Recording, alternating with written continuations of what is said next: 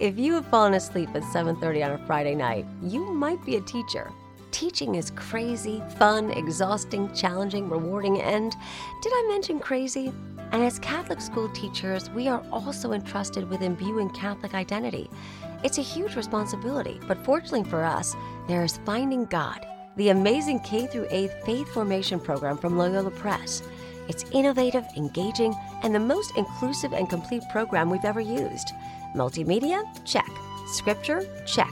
Family resources? Check. Bilingual? Check. And don't forget, posters, worksheets, quick start guides, apps, magazines, lesson plans.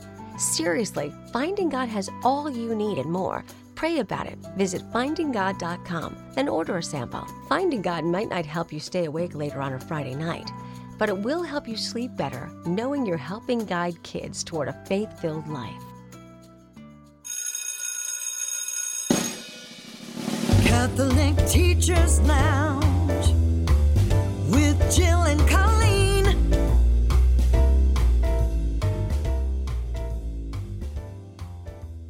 Welcome to the Catholic Teachers Lounge, the only podcast by Catholic school teachers for Catholic school teachers. I'm Colleen and I'm here with Jill, and we are grateful to be together again to laugh, explore, and connect.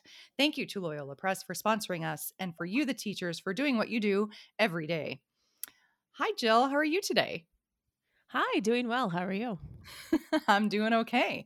And I'm wondering if you are the, the the kind of person that likes to rearrange furniture in your house very often. Do you ever just rearrange the Uh, furniture? You yes. get tired Have we- of looking at the space. Have we talked about this? Have No, we not talked at about all. this? no. I think I get it from my mom, but it's like you get the you get the deep clean when you move it all, and then you Mhm. feel like you're in a whole new home. I do like that Mhm. feeling. Mm-hmm. Yeah. So, and I get tired of looking at the space and like I, I like, I have like hardwood floors all through my house. So I change out the rugs and I change the colors and I change pictures and move the furniture around as much as I can. But um, yeah, I like that too. I like that there's something about the, the feel of the space itself, right? That just right. makes you feel a certain way. Okay. So that I'm asking you this because it's related to today's idea. And this is a really it's like a really fantastic story to me. Um this teacher in Paducah, Kentucky, and this is someone that I've met before. So her name is Tiffany Stewart, and she's at St. Mary's Elementary School in Paducah, Kentucky, and that's the Diocese of Owensboro. She, five years ago, when she was a new teacher, she had um, begun to do some research about about spaces about learning spaces themselves and she knew about the importance of movement in her classroom. So trying to create a space where kids could move around um, have, have flexible seating she started building up the you know the seating for her classroom by going to yard sales going to michael's and hobby lobby and places like that and finding different types of seating in different places and then COVID hit. So she had collected all this seating. She was really excited. She's finally a teacher. She's got this beautiful classroom. She's got all this great seating. And COVID hits and everything goes out the window, right? So, super sad story. So then, earlier this year, she started bringing everything back in. So, uh, thinking about how she could, um, reintroduce all of that flexible seating back into her classroom after all these years of wanting to do it. She got a lot of support from her administration. They were like, "Yeah, go for it. You know, how can we help you?" And so she brought in all different kinds of things bouncy bands for the chairs, um, yoga ball chairs. People donated things to her classroom, the little rocker gaming chairs for the floor. She teaches third grade, so these are these are little people that that we're talking about I here love in this her. because I'm thinking about a, a story about third grade seating. So I'm going to jump in Ah. after you. I have another one on this.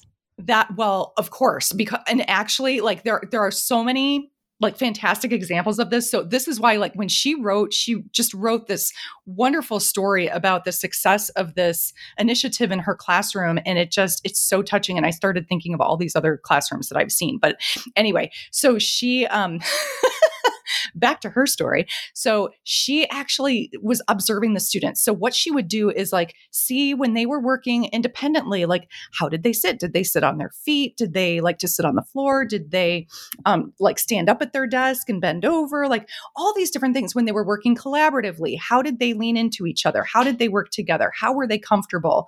Um, if they were doing carpet time, like how did they sit there? Um, so all of these different observations. So she's collecting data, observation data, and trying to figure out what type of seating in the classroom is going to complement what makes her students most comfortable. And then the students get some input on it. So she's like asking them, "Well, what works for you? Is this more comfortable? Do you need a back on your chair? Do you need do you need to go sit somewhere else to be able to focus better?" So she's getting input from the kids and just this whole thing is just working so beautifully and the kids love like Jill, you know, any time that students have voice and choice over mm-hmm. anything, okay, especially about the spaces that they can be in in the classroom and how they can use the things in the classroom. I mean, she says they're communicating better, they have better relationships with each other.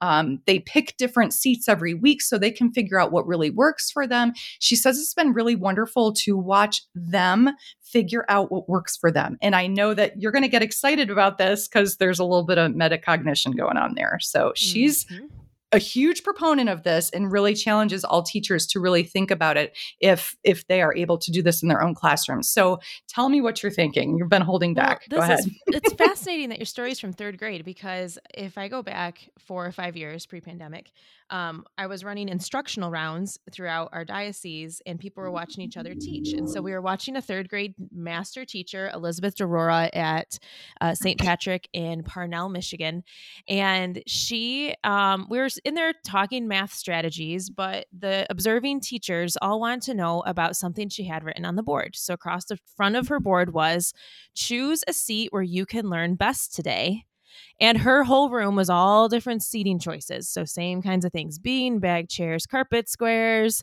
high tops, like all these different things. And there was one, um, I mean, t- two things to say here. First is that kids were making that choice based on how they can learn best. And it wasn't always the same seat every day and working together. It's my turn on the bouncy chair, whatever, whatever, whatever, like going on like that. But the fascinating thing here too is that she had a parent build some chairs that are shaped like a T and they're a piece of wood shaped like a T. So you it's like you're sitting on top of the letter T and the bottom was a, like a bit of a suction cup or a little bit of a stopper on the ground. And it was enough of a of your own kind of balance seat if you're a child. And they loved those and a parent made five or six of them and they were in the room. Well, you know they they talked about math strategies that day and all that but i was in a different school about a month later and they had the same seats and it was third grade and i said hmm. where did you get those and the teacher said oh i was over in that instructional rounds over in parnell and i realized if i gave up some control here and wrote yes. choose yes. a seat where you can learn best today. My kids can yep. do this. And I, you know, went to Home Depot or whatever and built some of these to see if they would want to sit on them. And so it was fascinating because at the mm-hmm. third grade level, you're teaching kids how to learn best. They're starting to study, they're starting to do things more independently. Um, and they can make good choices if we give them choices. They can. If we give them choices, we give them ownership, and then they have responsibility because yes and actually tiffany says this she says that they actually um, they don't bother each other because they they don't want to get in trouble and have to give up their seat because there are consequences oh, sure. if you choose sure if you choose if you're on the bouncy ball and you do something inappropriate you know with, with the bouncy ball or whatever like you're gonna you're gonna lose what you chose, what you wanted, and they don't want to do that. So they really uh, that self-regulation, that responsibility piece, like it's so it's so good. What a beautiful thing. And I remember these teachers talking about because when I was a kid, I thought I would just try to choose to sit by my friend or something. So she said right. they don't do that. They're actually choosing the type of table and type of chair there they can learn best. So it kind of wears off. If your best friend likes this kind of seat, you're not going to want to sit there all day. So they're making actually really mature choices on where they're going to sit because they have to own that decision all day long. So exactly. I thought it was completely fascinating. And then this is why second, you know, I'm secondary trained in a high school. Yeah. These kids are growing up with many more good experiences in classrooms that then they get to the high school level and we're telling them to sit in rows or or whatever, mm-hmm. not always, but a little bit more of that traditional classroom. And yet they've been able to learn they're pandemic kids who have also had very innovative elementary teachers. So it continues yep. to push us at the secondary level too, which I love. Right. Absolutely. So let's take that notion of like, this is very, it is very age appropriate. Third grade, they're making choices, they're owning some responsibility of things, and then how that translates up because then they can start making when they when we know that they can make mature choices about how they are making I guess, you know, seating choices in the classroom, they can set goals and they can make other choices that affect other things about their learning and and who they're uh, who they're sitting by and and how they are taking care of their supplies and how they are really owning their learning. So awesome yes, story. I love this. Thank you, Colleen. Yes. Yep, yep. Awesome. So thank you very much. That was a great energy boost. And that was the bell. So, we are going to head back to class, but we really love exploring your ideas and affirming your efforts. So, please keep the suggestions coming and tune into our next episode as we talk about more great ideas from fellow teachers. We will see you next time.